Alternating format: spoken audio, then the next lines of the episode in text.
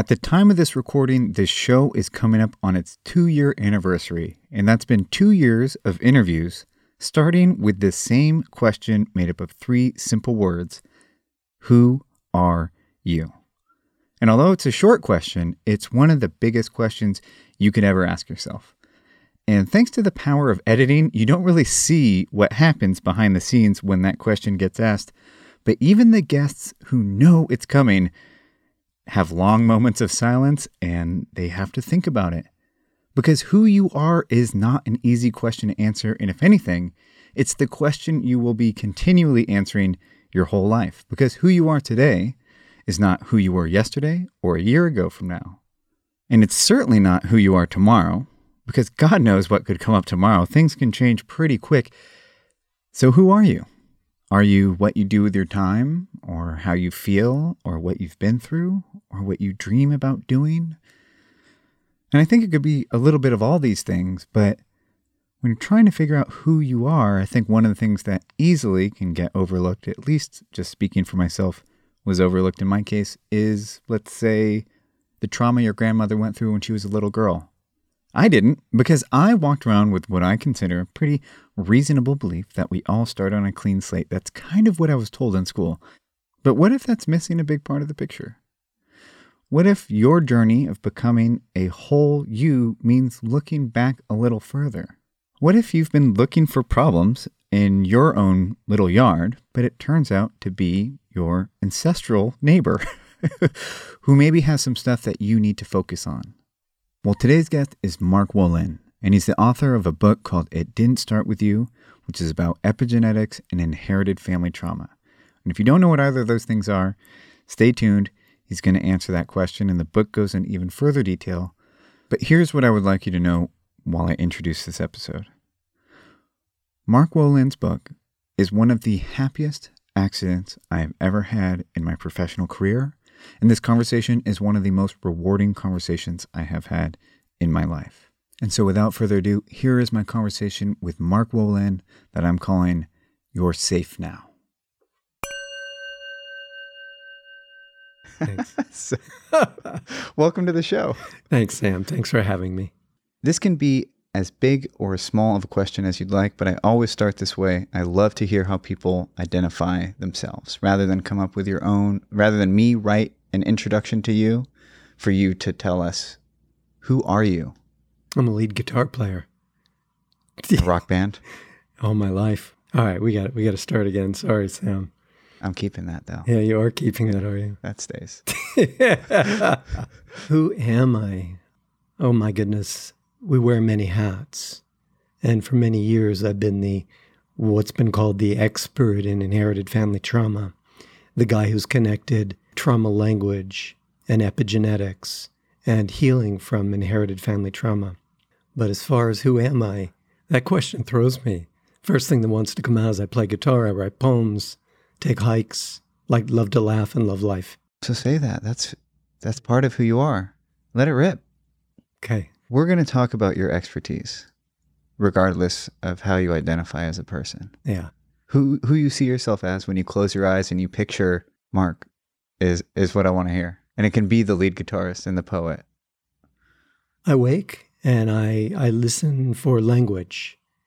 I wake in the morning with either an image or some piece of language in my head that leads generally to a poem or to uh, a song, you know, it's hard to identify myself as with what I do. I, have been doing this for a long time. I'm just about to go on a sabbatical. Really, the question that lives in me right now is uh, what is it? Who? What is it I see? You know, I've entered the end zone. I'm 62. What I see is the last 20 plus years of my life, and the the question that I'm juggling right now is what gives me meaning. And that's still a discovery, that's still ongoing. You know, just between you and me, that's really the question I've been living. And I don't have an answer for it. What I've been doing is been a healer for many years, one who, as I said, connects trauma language, who helps people who walk with mysteries that they can't explain. And when we start again, that's what I'll talk about. Mark, what you just said is exactly why I started this podcast because you could come on and you could do the Good Morning America pitch. This is my book. This is what qualifies me. And I want to talk about a lot of that. But your truth in this moment after the book was written, your reflection after you've been doing this work for 20 years, did you say? Over 25 years, yeah. Is going to connect with people on such a deep level because there are a ton of people. I don't consider myself a podcaster. And that's what I spend most of my time doing. Right? When I close my eyes, I see an artist, and I feel like there's some artistry to the podcast. But I feel like there's an artist who wants to write a book and draw and create things. And but that's not actually the things I'm producing. So it's the things I'm moving towards realizing. But to not connect with what you do is such a universal thing that I think most of us go through, especially if you're working for someone else, right? I don't know if you've worked for a corporation. How many people say, you know, I mean, I guess maybe if you work for Merrill Lynch and you're very proud of it, but how many people say, you know, yep, what I do in life and my purpose is to be a UPS driver? You know, no, I mean, we're all complex humans with a long story of how we got here and what we do when no one's watching and what we secretly like that we don't tell anyone and what we like very publicly and want everyone to know. I mean, it's that's what we're here to discuss today. And I would love to know before we jump into your work, I'd love to know about this third act that you're yeah. that you're talking about because it's fascinating to me. The work you're doing now to prepare and be aware of your mortality is probably going to be the most rewarding and important work you do. Even though I'm a gigantic fan of your book and the work that you've done. The book had to be written. I didn't have a choice. Um, I was working with many people who, you know, walked walked around with a mystery that they couldn't explain. They had anxiety uh, that struck suddenly, or they had depression that they could never get to the bottom of, or they had symptoms that arose following a, a trauma in their lives. And um, they, I was always the last person that they would see. Um, they had tried medication, they had tried talk therapy, uh, they had tried many, many things that brought some relief, but never quite got them all the way. And these were cases that they couldn't connect to any source. I, I, I, think what I'll do, Sam, is I'll tell you the first case that led me here, because that's that's really blew my mind, and I didn't know what I was doing. I was completely unprepared for it. A woman uh, more than 25 years ago, a cutter, 24 years old. I'll call her Sarah for the sake of the interview. Sarah would cut so deeply that she'd almost bleed to death. Um, she would hit a vessel, a vein artery, and her parents would have to rush her to the hospital and they'd have to stop the bleeding and uh, they'd place her in a psych ward for about a month. And she'd get out and show up again for another session. Already, you have this strange um, what I later would call trauma language, this, this strange sort of language that was talking. What is it in the way that she cuts that makes her almost bleed to death? Why? I, I it, it didn't make any sense because many of the cutters, and this was a time I was working with lots of self injurers, many of the cutters would cut superficially. For the uh, sensation. Yeah, for, for, well, for for myriad reasons, but the cuts wouldn't lead to almost dying. They'd be somewhat superficial, but Sarah would cut in her arms, her legs, her abdomen, and nearly die. So one day when she came to the office, uh, after she had a stint in a psych ward, I handed her a pen. And I said, Sarah, pretend this is your knife and show me exactly what you're doing as you do it and all the sensations that arise. I'm going to slow you down as it's happening and I'm going to talk to you as you're going through it. And she put the knife to her arm and I could see, you know, the color in her face change. And all of, she, all of a sudden she went white. And I said, Sarah, right there, what? Right there. What's that feeling, that sensation, that thought? And she looked at me and said, I, I, I deserve to die. I deserve to die. And here I am, Sam, I'm looking at a 24 year old woman whose life has just begun. And I said, Sarah, what have you done? Did you cause a death? Did you cause a car accident? Did you break up with someone who took uh, a life? um, his or her life did you, uh, what happened? And she said, nothing like that. So here I am with two pieces of what later I would call trauma language. But you have to understand this is the first case, case that leads me in this direction. And I don't put it in the book because of its, you know, it's, um, well, uh, let, let me tell the case. It's a heavy case. Uh, but it, it was enough to really shift my thinking. I have two pieces of trauma language one verbal, which is I don't deserve to live, and one nonverbal, which is cutting so deeply and almost bleeding to death. So I did what I knew how to do back then. I asked her about her childhood. Sam, it was great. I asked her about her relationship with her mother. That was great. She was able to receive her mother's love and nurturance and then I said, Tell me about your father. And she goes, Well, that was great. She was able to receive his love, his care. I was I was flummoxed. I didn't know where to go. And luckily, I asked the right question. I said, uh, Sarah, tell me about your grandparents. And boom, you know, I hit the mother lode without knowing I had done so because I, I didn't know to look at grandparents or family members beyond the beyond our childhood. Uh, I also asked um, um, about her attachment back then. Um, I did know to do that. And it was safe, strong, secure with her mom. And so when I said, Tell me about your grandparents, she dropped the bomb. She said, Well, my grandmother was an alcoholic. I never met her. And my grandfather, who I never met, was driving in the passenger seat while she was driving. And she crashed into a telephone pole and she lived. But Grandpa went through the windshield and got cut, lacerated on the glass, and bled to death before the ambulance arrived. And in that moment, she told the whole story. Here she was, um, cutting herself for, in some way connected to the grandfather who did bleed to death. And here she was feeling like she didn't deserve to live the way the grandmother would have felt for taking the taking someone's life, particularly the the life of her beloved. Her dad was 12 at the time when his father was killed, and his mother died when he was 20. And although he had gotten enough prior to that in order to be a good husband, good father, to, to be loving, here's where the trauma, here's where the flow of love was blocked.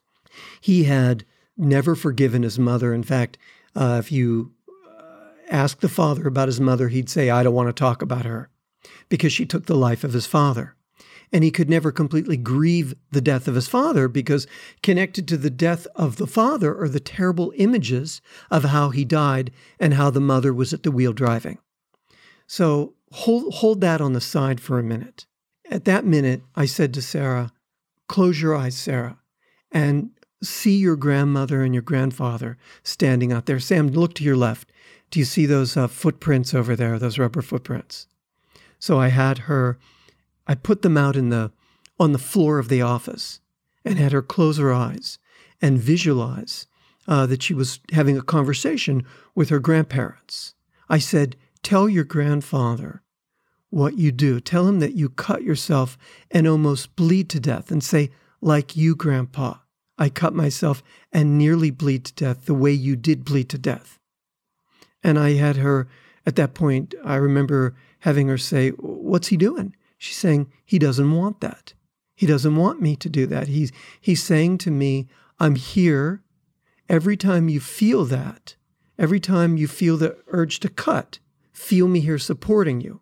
And in my work back then, I knew how to at least have her breathe um, into her body. This is 25 years ago, and and breathe out uh, every time she felt the impulse to cut.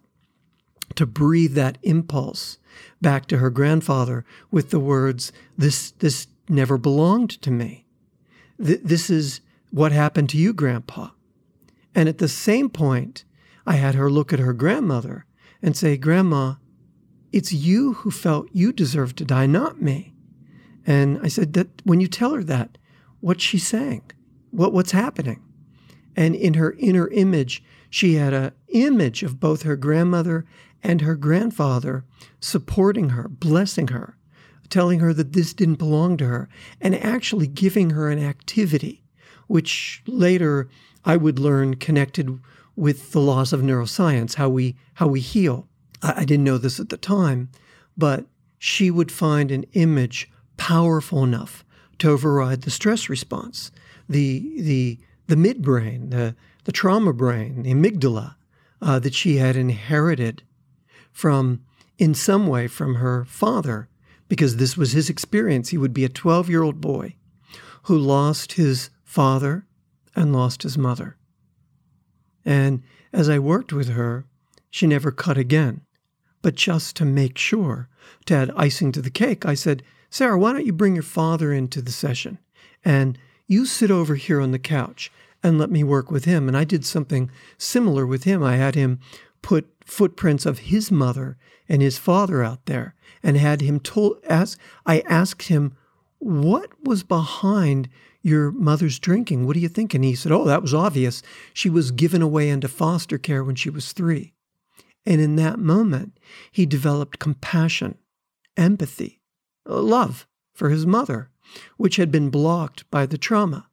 And he could see i remember augmenting it with sentences like oh so any little girl without her mother, without with with in terror, would later need to drink to calm the the terror that she felt. And in this way he could have compassion for his mother and he could love his father, grieve his father. So while Sarah's watching the session, I'm doing a session with her father where he's coming back into his heart around his mother and his father. And the beautiful thing happened after, at the end of the session. He stands up and said to Sarah, again, not her real name, he said, Sarah, you leave this with me. I've got this. Which was very, she let out a big sigh of relief because, unbeknownst to her, she had been carrying the trauma for her father enacted in her own body through the cutting and the bleeding and the feeling I deserve to die. Wow. The topics of compassion is one that frequently comes up on this program. But what's new to this pro I think compassion is one of the great secrets of healing and of finding peace, finding more peace, I should say, because I don't think you're ever truly at peace. But one of the things that's brand new to this program is the work that you've done, which is inherited family trauma, is what we're talking about and epigenetics, which could you give us the, as you understand it, the best definition of what epigenetics is?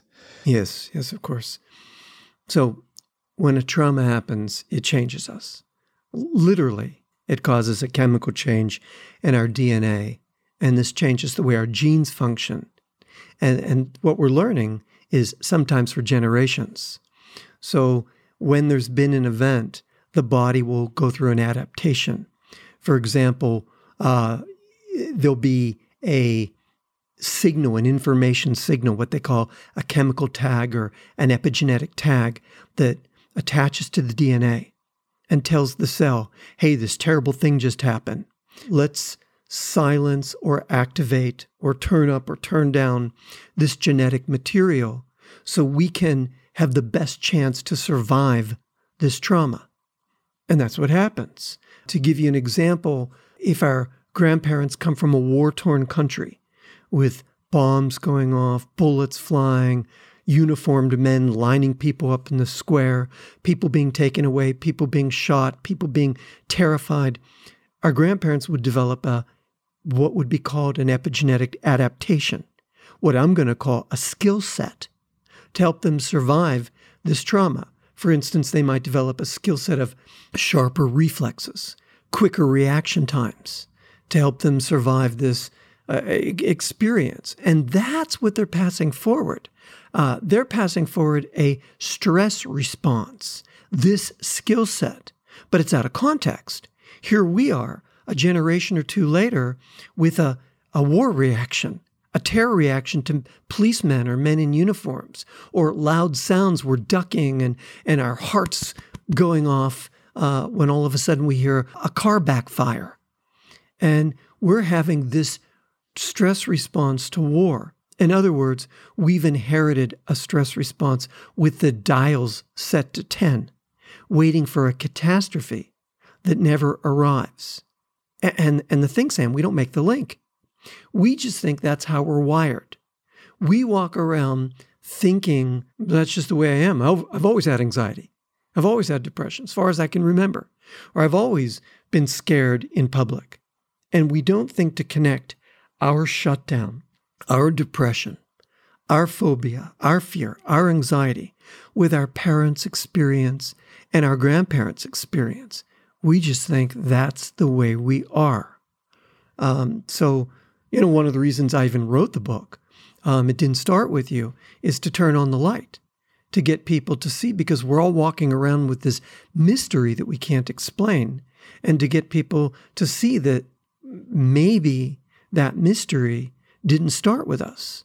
One of the, my favorite things about this field of science is that it's really conf- it's like confirming in the scientific world things that people have known for a while. Like if you look at a lot of the spiritual traditions, they'll make your biggest defects no longer bad, right? And so they'll say that perfectionism, that crippling perfectionism that you have is not a monster inside you. Even though it abuses you, even though it hurts you, it's something trying to help you.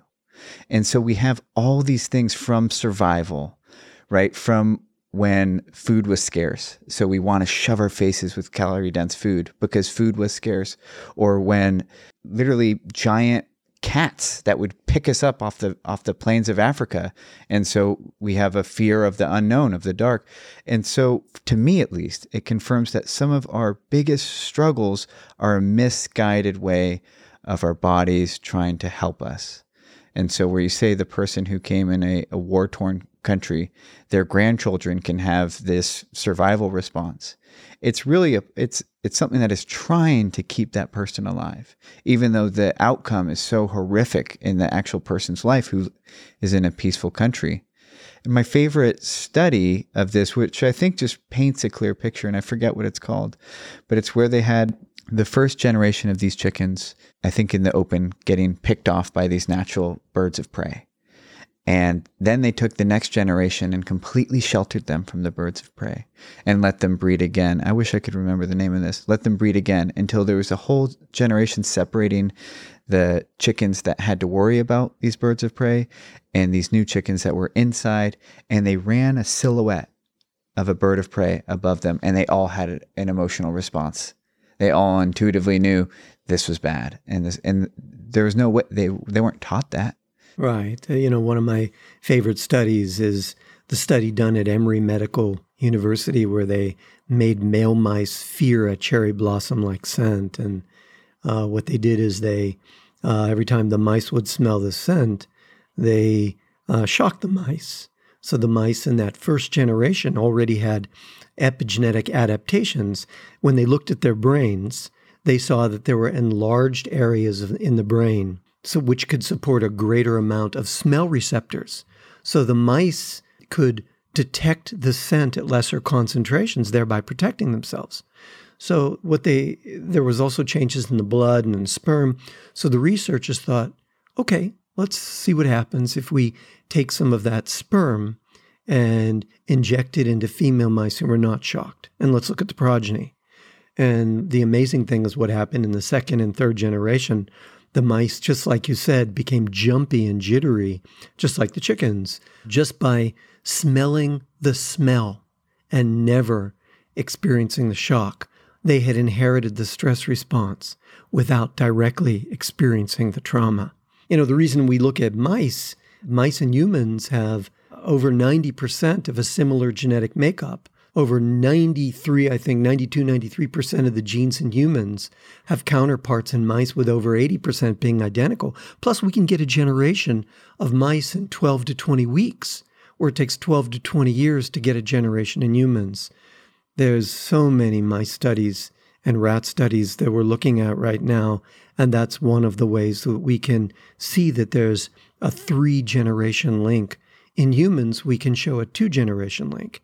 In fact, right now, right as we speak, there's a woman in the Brain Research Center in Zurich named Isabelle Mansuy who's doing some amazing work right now. She's looking at the, the blood samples of Pakistani orphans that through the recent war in Pakistan, recent wars in Pakistan, I should say, and she's discovering that there are changes to their fatty acid structure and changes to what they call the small non coding RNA molecules. And these changes in these orphans are similar to what we're observing in the mice. Uh, the Dutch researchers are doing the same thing right now, looking at combat veterans and looking at their blood. Isabelle Mansuy, she's looking at the survivors of the terrible Nice attack when that guy drove that van and killed 80 people. They're looking at the blood of the survivors. And they're able to now see cross correlation between the affected DNA, not, not, the, not the strand, but how it expresses in the survivors and able to correlate it with what uh, they see in the sperm of mice. Yeah, I mean, pain and trauma is just another word for very painful events that shatter your worldview that you had built up. That's my favorite definition of trauma. You're constantly constructing a view of what reality is, yeah. of what the world is. And a traumatic event is anything that breaks it. So if you have a worldview that people can be trusted and your best friend steals from you, that's a traumatic event. And it's easy to downplay and go, ah, oh, that's just one bad thing that happened. But in that moment, your view of reality was broken and had to be repaired with now only some people can be trusted. And in my own life, unfortunately, I didn't listen to the wonderful examples of good advice that was in my life. I had a very hard set of years that was only caused by me not listening to really good advice. It wasn't that there was an absence of good knowledge, it was that I just didn't listen. And pain has taught me most of these lessons the hard way. I only became a good boyfriend because I was such a bad boyfriend and I caused so much pain to myself and others. And your journey, which I think is, you know, I, keep I want to keep talking about the research, but I also really like to talk about the the qualifiers, you know. And so in an alcoholic, I like to know why did you decide to stop, you know? Not how great it is to stop because that's a fun conversation to have as well. But from reading your book, which is called It Didn't Start With You, it sounds like the story starts when you lose your vision. Yeah. And could you take us there just yeah, for a yeah, bit? Absolutely. You know, I it, it's a story of being lost um, in my twenties, not not having any clue of where I would go and what I would do, and um, again suffering with anxiety and depression much of my life, as far back as I can remember, and that uh, would mostly be expressed in relationships, a terror of uh, being afraid I'd be left, never understanding why, and then having all these defensive strategies that would hurt people, of course, um, because I was afraid I would be left, never connecting it to anything, uh, to the point where my fears are so opaque, so disruptive inside me that I begin to lose my vision. And I go to the doctor and I'm told that I have a rare form of retinopathy, a chronic form of retinopathy and only 5% of this particular type of ret- retinopathy is chronic. And, and in my case, it was. And the way I was losing vision, um, I was told that I w- was going to lose it in both eyes. I'd already lost a major chunk of it in my, my left eye. And I didn't really know what to do. I Western medicine told me it was stress. You have stress. Limit your stress. But what does that mean? Well, for me back then, it meant everything. I quit my job, left my city. You quit a business you had started. Yeah, yeah, right? Yeah. very successful business actually. okay. I just wanted to highlight that you weren't yeah. leaving a job. No, no, no. I you left. Uh, yeah, I owned a business that I ended up literally giving the keys to somebody um, who ran it into the ground within a year, and and just went on a journey, a search for healing, and what that meant for me at the time was any book that I read, I tried to work with. There wasn't an internet back then. It was hard to find these people. But, you know, if I read a book that moved me, I'd have to make phone calls. Um, there was, you know, this was 1990 something or 90 actually. And I'm 91, I think, is when it started. And, and I'm looking for the authors of books to study with them and I ended up studying with some profound teachers. Literally, I ended up going across the world, ending up as far away as in Indonesia, Indonesia, um, studying with these spiritual masters who, oh, the funny story I tell in my book, I hate to tell it here because it's in the book, but I'll tell it. You know, I wait in line all day. I'm a meditator at this point, thinking I'm such a wonderful meditator because I can do it for many hours on end. And I get to the front of the line. I think it took eight hours to get to the front of the line. And as soon as this teacher looked at me, literally, he looked at me, I should say, right through me, and saw what I couldn't see and told me to go home and heal my relationship with my parents. And I, I was, I was aghast. I go, what? You know, because I had replaced my parents with all these spiritual parents, all these spiritual teachers, and um, but I heard it again, same thing, similar. It was a almost almost replica of this first situation. And finally, I did go home and I had to heal my relation, my very broken relationship with both my parents. I wrote down unresolved anger, blame, brokenness. I wrote down those as words to describe feelings that happened between you and your parents. Yeah, I remember the feeling um, when my mom would hug me, although I could never tell back then what it was connected to. I would learn that later. When my mom would hug me, it felt unbearable. Like oh, I just thought I would explode when, when her arms were around me. But here I was going back to Pittsburgh, Pennsylvania to heal my relationship with my parents. And before I could do that, I had to heal what stood in the way, which was inherited family trauma. I just didn't know it at the time. As I kept deepening in this healing with my parents, I would discover why my parents weren't very good at parenting. I loved them, they were lovely people, but weren't very good at parenting. And so as I looked behind the curtain, I saw that each of their parents, each of my grandparents, had been orphaned in some way. Each of them had lost a mother when he or she was a baby or an infant or a toddler at the eldest. In fact, one of my grandmothers, my mother's mother, she lost her mother at age two, and then her father was kicked out, blamed for the death of his mother. My other great grandmother fell through the ice when my grandfather was a young boy. My other grandmother died in childbirth when my other grandfather was five. My other one died as a baby as well. So here I was discovering that this fear I had of intimacy, this fear I had of being left, this fear I had of connection didn't just come from the break in the bond that I had with my mom, which was one place, but it started with her with the love that she couldn't get from her mother, who was orphaned, and the love my father couldn't get with his mother. And I was, in a way, healing generations of pain, generations of loneliness, generations of terror, of being left. Uh, the feeling I had is being broken from my mother's love. I remember oh my gosh, Sam as a little boy, five years old, running into my mother's room. I think I talk about this in the book. And as soon as she would leave the house, I would run into her room and pull open the drawers and cry into her nightgowns and scarves, thinking that I'd never see her again. And all I would have left was her smell. And I was trying to breathe in her smell. And this was true for each of my grandparents. All they did have left was their mother's smell. I, I, I told my mother this 40 years later. I said, Hey, mom, when you were gone, I used to cry into your clothes. And she said, um, That's funny. I, I did the same thing when my mother would leave. And my sister reading the book said, Honey, I did the same thing when mom would leave. I'd cry into her clothes. So this, this almost this epigenetic uh, stress response, very specific. Mom leaves, opening a drawer and crying into her clothes. This was what inherited this feeling of being broken from a mother's love. And this set the stage for my vision loss. It's just wild. So, one of the first things that happened when I read the earlier parts of your book, where you're really diving into this, you're really talking about the specifics, what the specifics look like of inherited trauma it started to, I've been having a very tough time with my own mental relationship to my mother. My mom was a public figure. She was very well received and adored.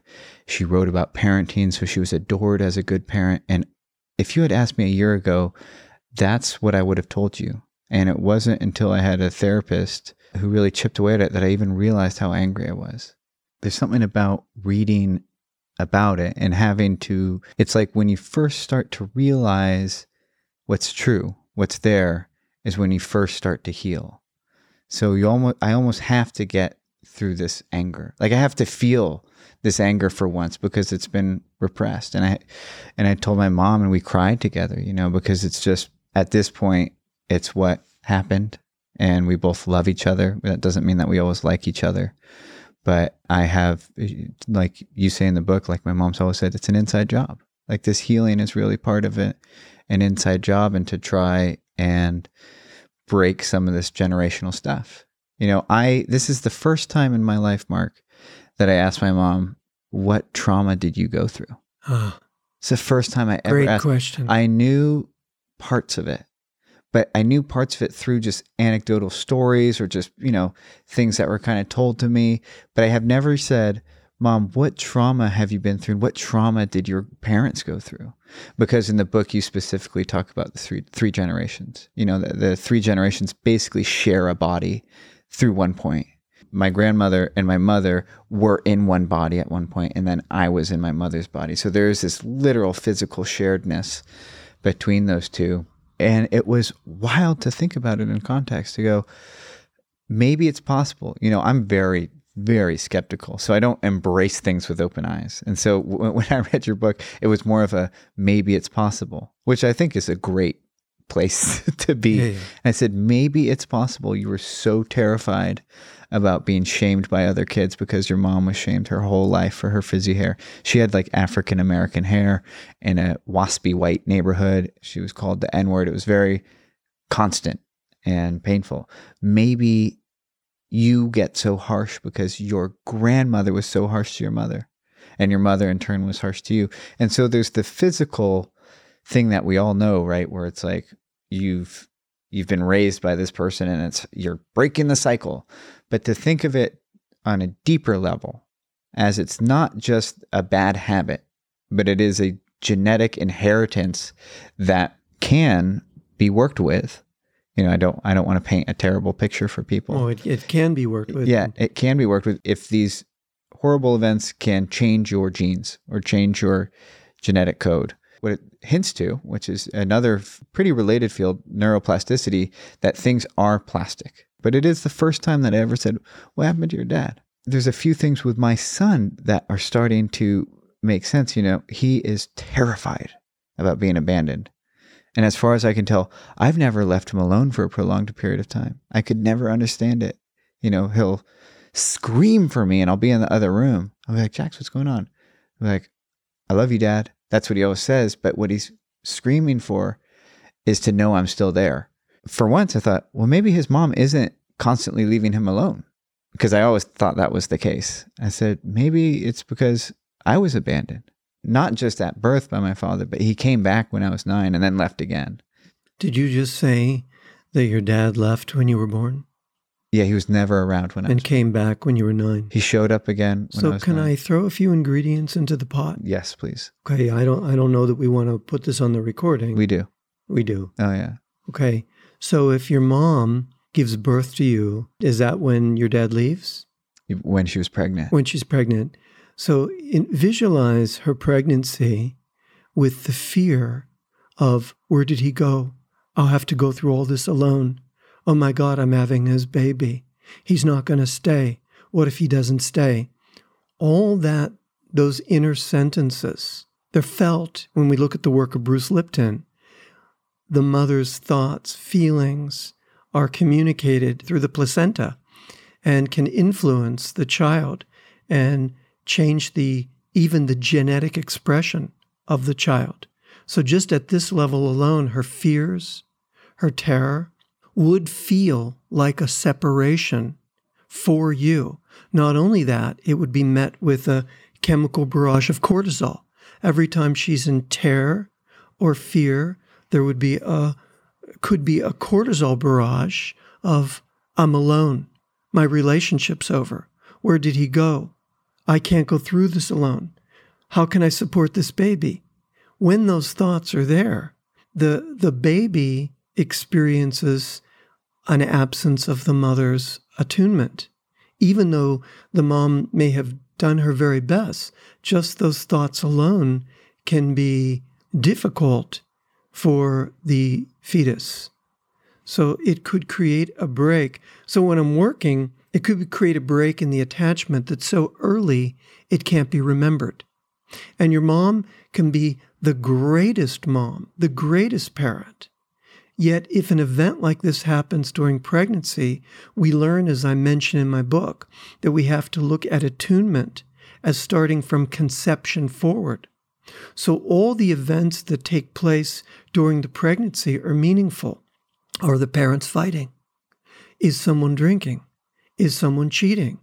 Is someone leaving? Did somebody split up? Did somebody feel fear? Or did mom feel fear or terror or financial responsibility or um, all these things that could have affected her attunement to the fetus? And this could have created a break in the attachment. So that's one variable I throw into the pot. And then there's others. Remember the mice studies? The most replicated study in all of epigenetics are when they separate baby mice from the mother and see the effects for three generations. So your mother's disruptive disrupted relationship with her mother, your father's relationship with his mother, these are heritable.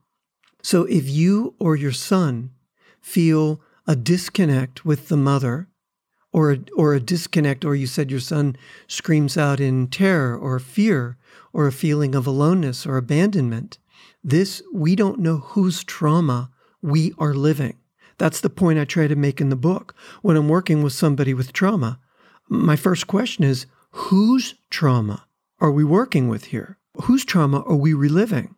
Just to hear that story, dad's gone for the first nine years of my life, and mom is alone without the support.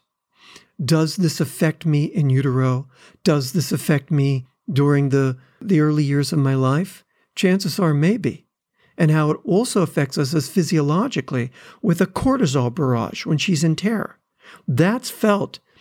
The fetus can feel and react to mom's stress in the form of that cortisol barrage. I think I talk about this in the book that the child even develops cortisol busting enzymes. I think I mentioned that in the book. Um, uh, yeah, I, I do. You do. Yeah. So yeah, and and it could be what we're talking about. Your son's terror could be your father's terror of being left by his mother, or your mother's terror of being left. And I'm talking. She was just left and adopted. Yeah. So. Oh, your mother was adopted. No, my son's mom was adopted. Oh, So well, well there you go. there. So your your son's mom was adopted. He's he would know something of that adoption. Epigenetically, remember that's what's being passed down for three generations. Her stress response to the adoption now becomes his unwanted, unwilling inheritance. Understanding this is helping me have so much more compassion. And if people are curious, what is the most important thing I've learned in these two years since I've been doing this podcast and really seeking, although I, I have a funny line that you wrote down about seekers, is compassion and kindness first towards yourself. First towards yourself. If you have a behavior you want to change, change it compassionately, not with abuse. Don't yell at yourself in the morning to go to the gym. It won't last long. Yeah. And there's a few other areas, it, you know, especially when we talk about race in the country. We're not living in a time with Jim Crow laws, but to understand it through epigenetics is that even if, even if for the sake of imagination, we were on a completely even playing field and all the prejudice in the country was gone, understanding it epigenetically would say people aren't going to get over it tomorrow. You know, that the healing has to happen through generations of healing. And that's a wonderful understanding to have. It's a wonderful understanding to have when you meet assholes, you know, when you meet people who are, for whatever reason, acting out. And I think this research is going to hopefully, hopefully change the justice system and the penal code. Because if you look, I just talked to Father Greg Boyle, who runs Homeboy Industries, a gang intervention program. I lived across the street from projects and I would hang out with the kids at the park when I would take my son, and nobody had ever drawn with them. I would bring, I went from me sketching to me bringing pads of sketch pads because nobody had ever said, here's a sketch pad, make whatever lines you want on it. And these are the people who need this kind of compassion and healing the most. and who need to understand that it's not all their fault and to a- a- approach it with some grace and some understanding. So I'd love to get to the hopeful bit, the bit where me as a person who's trying to self actualize, as somebody who's trying to, we talked about in the very beginning, maybe when the mic was off, we talked about you entering your third chapter. I'm starting to think about how I want to live the rest of my life. And part of that means healing. I, I don't just want to move forward career wise, I want to heal. For instance, what my son inherited is so already done. He inherited a mother who was very stressed, who was not financially in a place to take care of a kid, who had a boyfriend, me, who was in school and a complete asshole, who was an active alcoholic and drug addict. We fought all the time, insane, toxic fights, not just arguments, but insane, toxic fights. You know, my son was raised in a crazy, chaotic household until we split up. And then after that, he was raised in us fighting for a couple years. And so the, the damage, I hate to use that word, I'm going to change that word. The inheritance is inherited. And now I always have this fantasy of having another kid with a stable woman, with me being stable, and us getting a chance to really raise a baby in wholeness. But what's true is that I have a child. I have a wonderful child who I would like to see also self actualize and live the best life he can as I want it for myself. And so when we talk about the hope bit, why you chose to write this when I don't think you chose to write this as Chicken Little telling us we're all doomed.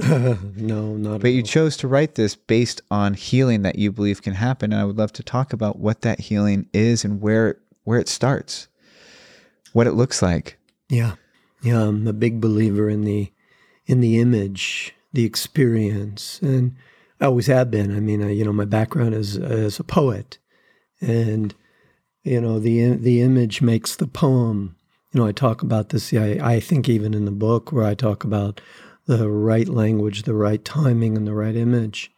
And as far back as I can remember, um, I I know it lives. We live. We we sail. We expand in these images. I remember I was always moved by a William Butler Yeats quote. I I know I put this one in the book that for every man and woman woman is this one image. If we just really, I'm going to paraphrase here, but if we just deepen to it, surrender to it, give ourselves over to this image, that will heal. And I, am terribly paraphrasing, it doesn't say that at all. But um, how we heal is we have to believe in something. We have to have something mean something to us. We have to practice something that has a great relevance to our soul. So it can be an experience. We talked about compassion before. It can be a practice of compassion. It can be a practice of generosity, going out on the street every day and giving, um, making sure we do one special thing for somebody each day, the way you did so beautifully when you bring the sketch pads to the playground with these kids who never sketched before. I mean, that it's heartbreaking and a beautiful story all at the same time, Sam. But this idea of um, you know, I talk about in the book how we heal is, you know, most of the clients I talked about had just like Sarah that I gave you the the thing. She had images of support and comfort from the grandparents. Um, it can be a practice of loving kindness or gratitude. You know, Oprah always talked about having a gratitude practice. Why? Because what it does is it changes the brain. All of these experiences that I mentioned comfort, support, loving kindness, generosity, the others, I can't think of them right now, allow us to enter another part of the brain that competes with the stress brain. So we, we have this overactive amygdala, this, this part of our brain that through evolution has allowed us to survive. We know this from trauma. And, and this trauma brain is always scanning for threats and always remembering what's negative and always orienting toward what is negative to keep us safe. Oh, don't do that. Don't go here. This could happen. Don't trust him. Don't trust her. And that trauma brain thinks it's helping us. We talked about this earlier. But we need some experience, some image that can compete with, that can override this trauma response, literally by pulling traction away from the midbrain and bringing it to other parts of the brain, specifically the prefrontal cortex, where we can integrate and heal. When we do this, when we have this practice of compassion or mindfulness or this practice of feeling Sarah feeling supported by her grandparents or I often have people who have difficult relationships with their mother practice not with their mother in real life because they're not ready for that yet, but to take a photograph of their mother and to place it over their left shoulder above their pillow in bed at night. And as they fall asleep, to look up at this photograph and to say the words before they go to sleep Hey, mom, hold me when I'm sleeping and heal the break in the bond that happened between us. Teach me how to trust your love, how to receive it, and how to let it in without taking care of your feelings. You know, I have people, you know, I, I uh, uh, tailor the words to the specific person I'm working with, but that can be a profound experience. So each night we try to heal our diff- it might even work for your boy. We have this difficult relationship with our mother, and so we have a photograph of her over our left shoulder above our pillow on the nightstand, and we say these words. And then we go into the sensations. We start practicing the sensations and feelings that come with this new experience. What does my body feel now as I visualize my mom holding me? What energetic thing am I noticing in my body? What wave, what current, what temperature, what color is there right now as I visualize this experience. And when we do this, we pull traction away again from that evolutionary part of our brain, the negativity bias, as it's called, and start bringing engagement to the prefrontal cortex where we can heal. Our brain can change. Not only that, uh, we're talking about rewiring on one level. So every time we start to feel this negative experience and pair it with a positive experience. We'll go back to Sarah. Every time she's about to cut, she feels her grandfather saying, No, you don't. I'm right here. Just feel me behind you. And she starts to tune in to that physical feeling she gets when grandmother and grandfather are there, or dad says, I've got this, leave it with me. She begins to practice feeling something positive in place of feeling the anxiety, the tear, the impulse to cut, and when she does this, she's not the dendrites of the the old pathways start to wind with the dendrites of the new pathways, and the axons start firing, and we begin to uh, build, create new neural pathways, new neural structures in the brain, new neuronal structures. That's one part of it. Not only that, we also begin to stimulate the release of feel good neurotransmitters in our brain, like dopamine, which we're missing, or serotonin or GABA or, or even feel good hormones start to release in our body, like estrogen or oxytocin, or even the way our genes express, we're now learning, can be changed. Some of the most interesting part, and to answer your uh, question, what's new in science, is what they're doing with these traumatized mice. They're reversing trauma symptoms. And the way we're doing, they're doing that is they take these traumatized mice and instead of keep subjecting them to shocks, they put them in positive, low stress environments. And two things start to happen the, mice's be- the mice behaviors start to change, and the fearful epigenetic signatures are less likely to be transferred to the next generation. In other words, the DNA methylation, which is one of the mechanisms, or the small non coding RNAs, something shifts in what's transmitted, and the next generation receives less of these epigenetic mechanisms. So we can break the cycle. In fact, that's what I talk about in my book.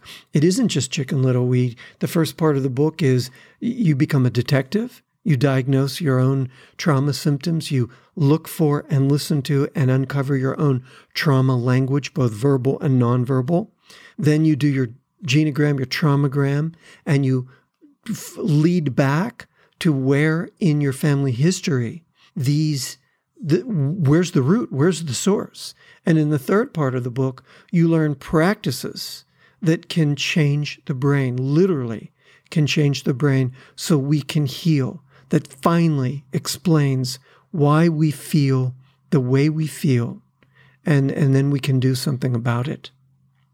It's such a beautiful process because it encapsulates so many of the things I have picked up along the way. Where the first part, the detective phase, is a not only a chance to acknowledge, which to me is one of the most important things, is that when you're talking about the neuroplasticity, the brain creating new pathways, stronger pathways, and letting other pathways die, what you're talking about isn't spiritual bypassing. It's not ignoring the trauma, it's the exact opposite.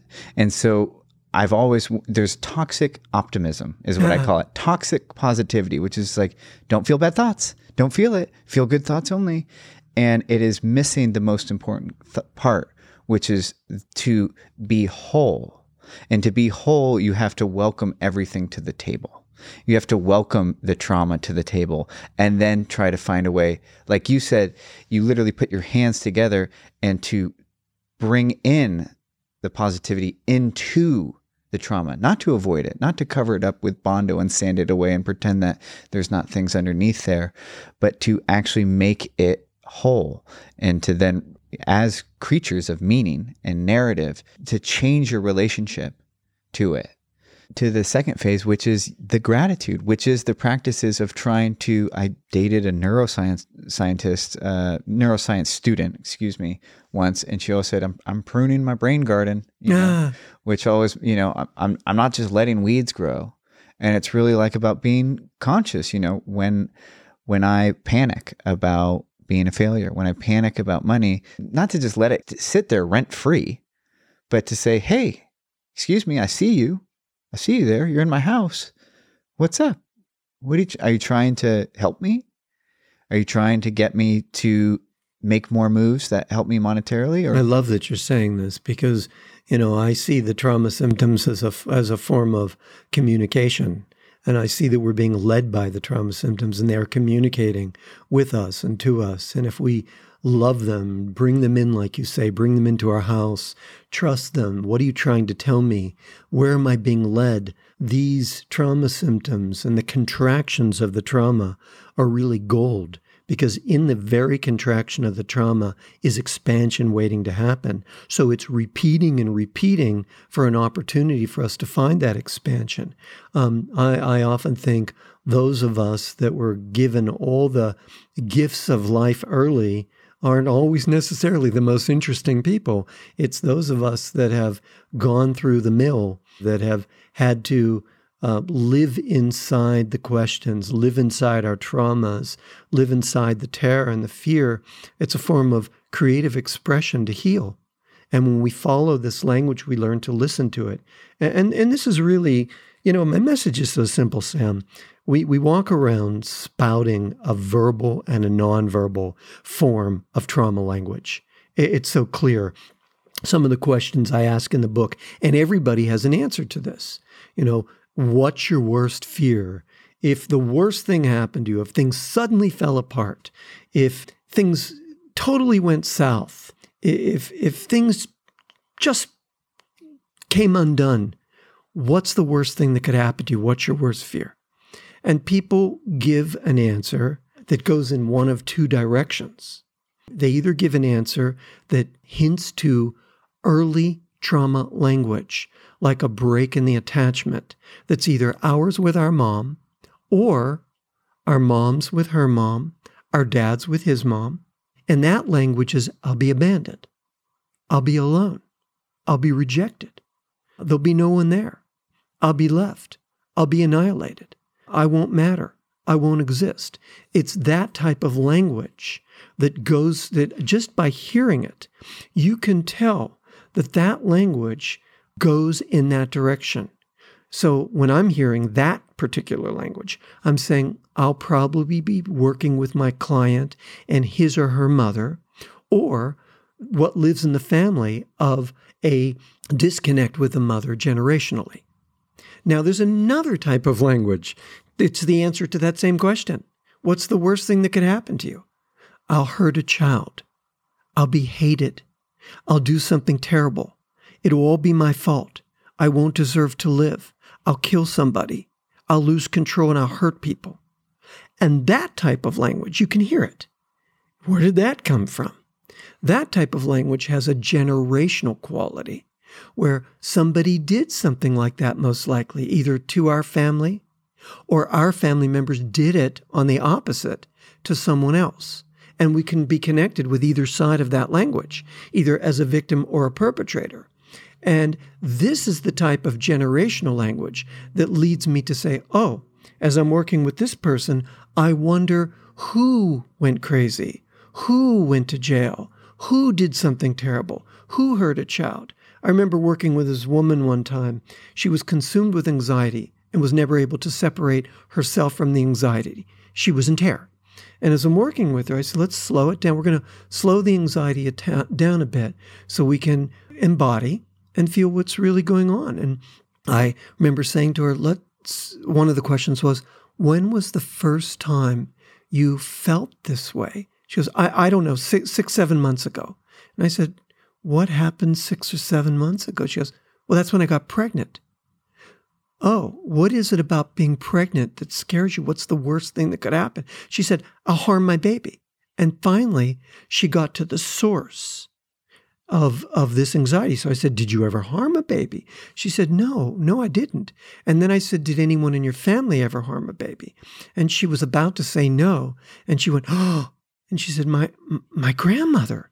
When she was a young woman, she lit a candle which caught the curtains on fire, lit the house, the house caught on fire. She couldn't get her baby out on the second floor and the baby died. And then she said, "But we were never allowed to talk about it."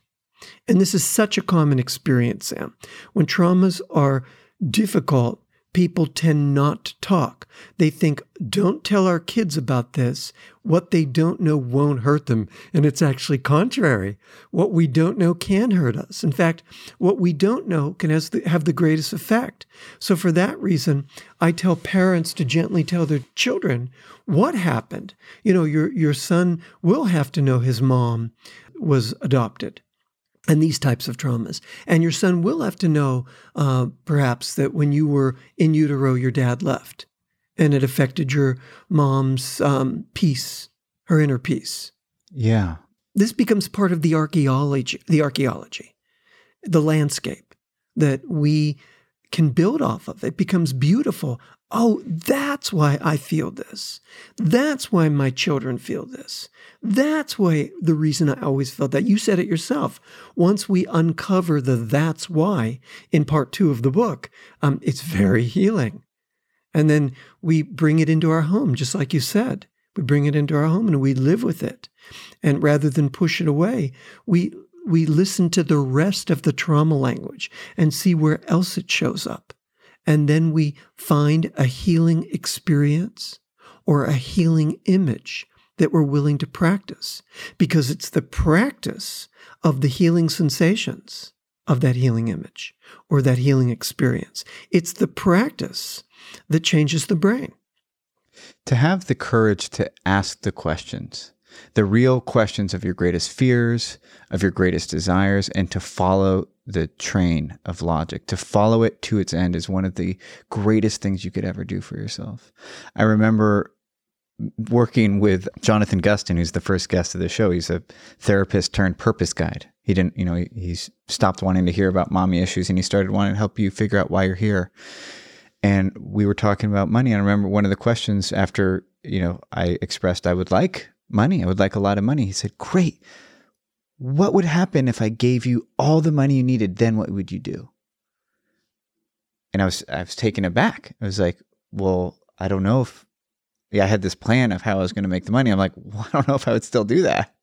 Yeah, I don't know if that's actually what I would do. And so people often find themselves wanting things, but they don't know why, or they find themselves afraid of things, but they don't know why. In the case of wanting, people often want to be rich, but why? Well, for me, in my own case, I've tracked it down to freedom. I want freedom. And that freedom doesn't necessarily have to cost a ton, but wow, is that a difference from what if I had chased wanting to make money in a way that actually stole from my freedom not knowing that that's why I wanted it to begin with. And the same can be true about your fears. What are you afraid of? I'm afraid to lose everything. What would happen if you lost everything?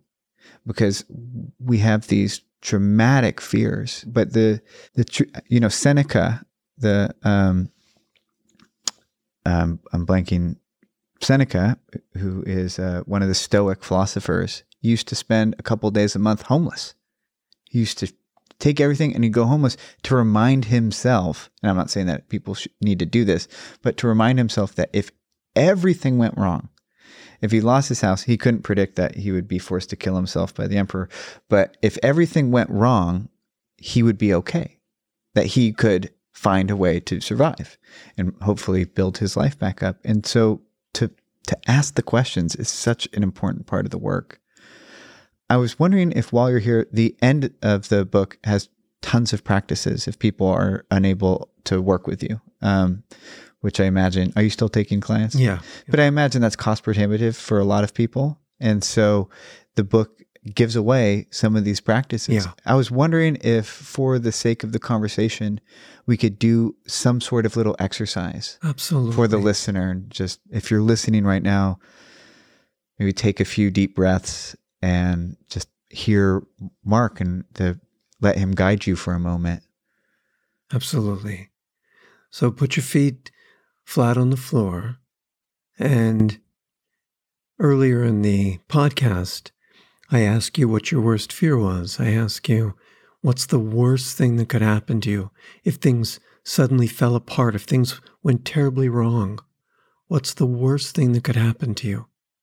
And whatever rises to the top, whatever answer comes about right here, find the sensation in your body that accompanies that fear, that depression, that sinking, that terror, that anxiety, and bring your hands to that place in your body.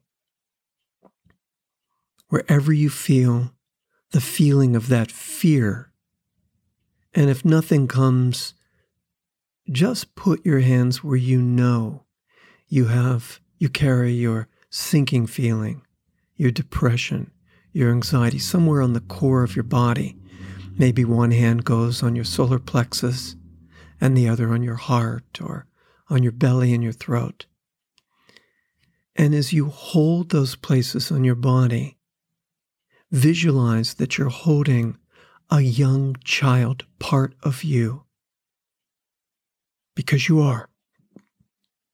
Whether that part got wounded young or whether that part's inherited and the stress response of your mother, your father, your grandmother, your grandfather, however it got to you, it now lives in your body and you're the one who can do something about it.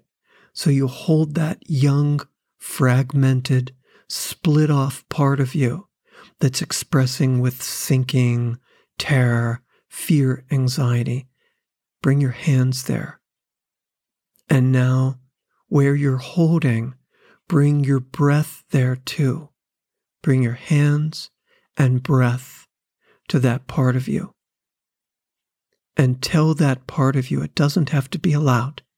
Say inside, I've got you. I've got you, you're safe. And I'll breathe with you until you feel safe until you can let go. I'll breathe with you until we no longer feel alone. I'll hold you so we don't have to hold our body so tightly. Basically, I'll breathe with you until you're integrated inside me, until you and I are one. That was really beautiful. Thank you for that. You're so welcome. So, Mark, you've been incredibly generous with your time, and this has been an incredibly rewarding experience to get to meet you in person and to get to pore over your book. Thank you for writing it. Thank you on behalf of the listeners that are going to find it because of this program and are going to write me and tell me how grateful they are. Thank you, Sam. Thank you for having me. So I like to end this way. If I could hand you a phone and on the other end of it was you at your most needing and vulnerable time in your life. And that could be wherever you like. It could be when you were young and helpless, or when you were old, you know, when you were adolescent and needed, desperately needed guidance, or when you were slightly older and in the depths of your fear before you started to go on this journey.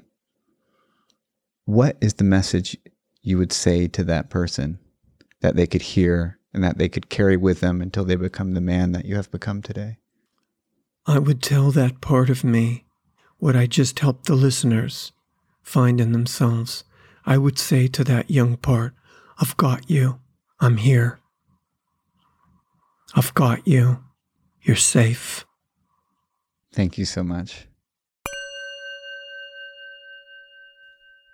Hey, so that's the end of this conversation. But if you don't want the conversation to end, you can follow us on social media on almost every platform. We're at hellohumans.co, except for Twitter, which has an underscore co. Our website is hellohumans.co. We have great stories, videos, and the episodes live there as well. And for more of our guests, for more of any of our guests, I always post their social media, their books, their videos, their art in the show notes, which is another word for the podcast episode description, and it's available wherever you're listening. I promise you just have to click around. If you'd like to help us out more, there's a few ways you can help. Please share this podcast with your friends or people that you think would get value out of it. Writing us a review on iTunes is incredibly helpful for our ratings. And also, of course, this program is not possible without listener community contribution. So our patrons are our financial backbone of this product. That's how we manage to do this ad free. You can become a patron by going to patreon.com slash how to human. That's P A T R E O N dot com slash how to human. This is the How to Human podcast, a production of HelloHumans.co. Until next time, have a great day.